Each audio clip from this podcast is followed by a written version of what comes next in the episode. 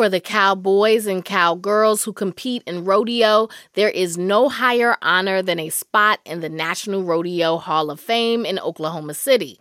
Next month, there will be a new class of inductees, and Colorado Public Radio's Stina Sieg has this profile of one of them.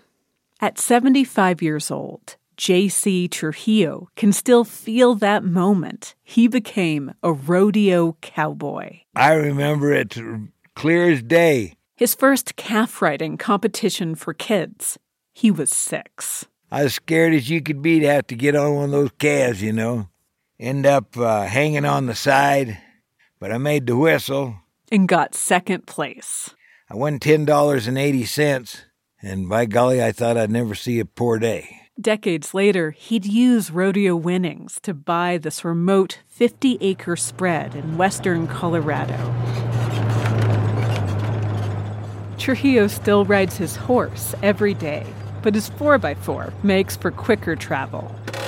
He steps out in his straw cowboy hat and denim western shirt with his tiny initials on the front. You never get your eyes completely full of this kind of country.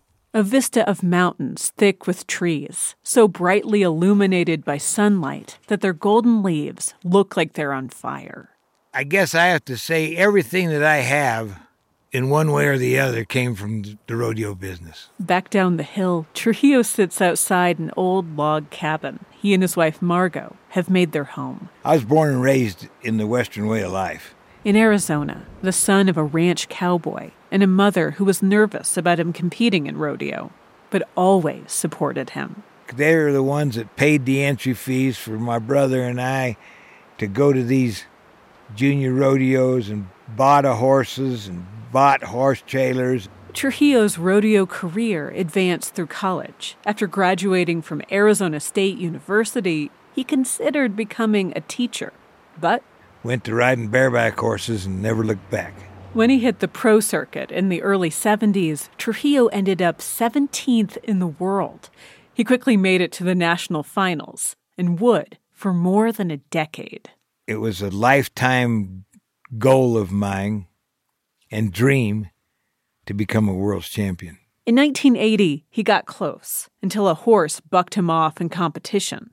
That lit a fire in him. So I rodeoed hard that next year again. And uh, in 1981, I won the world's championship in the bareback riding. Trujillo always knew his rodeo days wouldn't last forever. It's a tough life, he says. You're driving, flying, hitchhiking, doing whatever you can do to get to a rodeo. And his wife and two daughters needed him to be home more. In 1983, he got a break, courtesy of a horse. Great big old horse. They called him Tombstone. And he drugged me around. I broke some ribs, punctured a lung, dislocated my right knee. But other than that, I was okay. A few years later, after entering the national finals arena one last time, thought it was time to hang her up.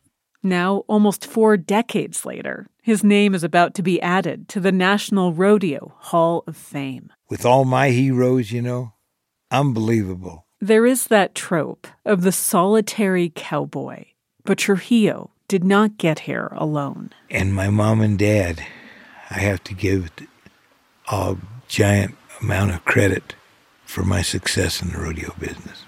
I would get a little emotional sometimes on that. Trujillo says that when he's inducted, he knows they'll be looking down with big smiles, the same way he looks at his grandkids as they compete in rodeo. Two have already turned pro. From NPR News, I'm Stina Sieg.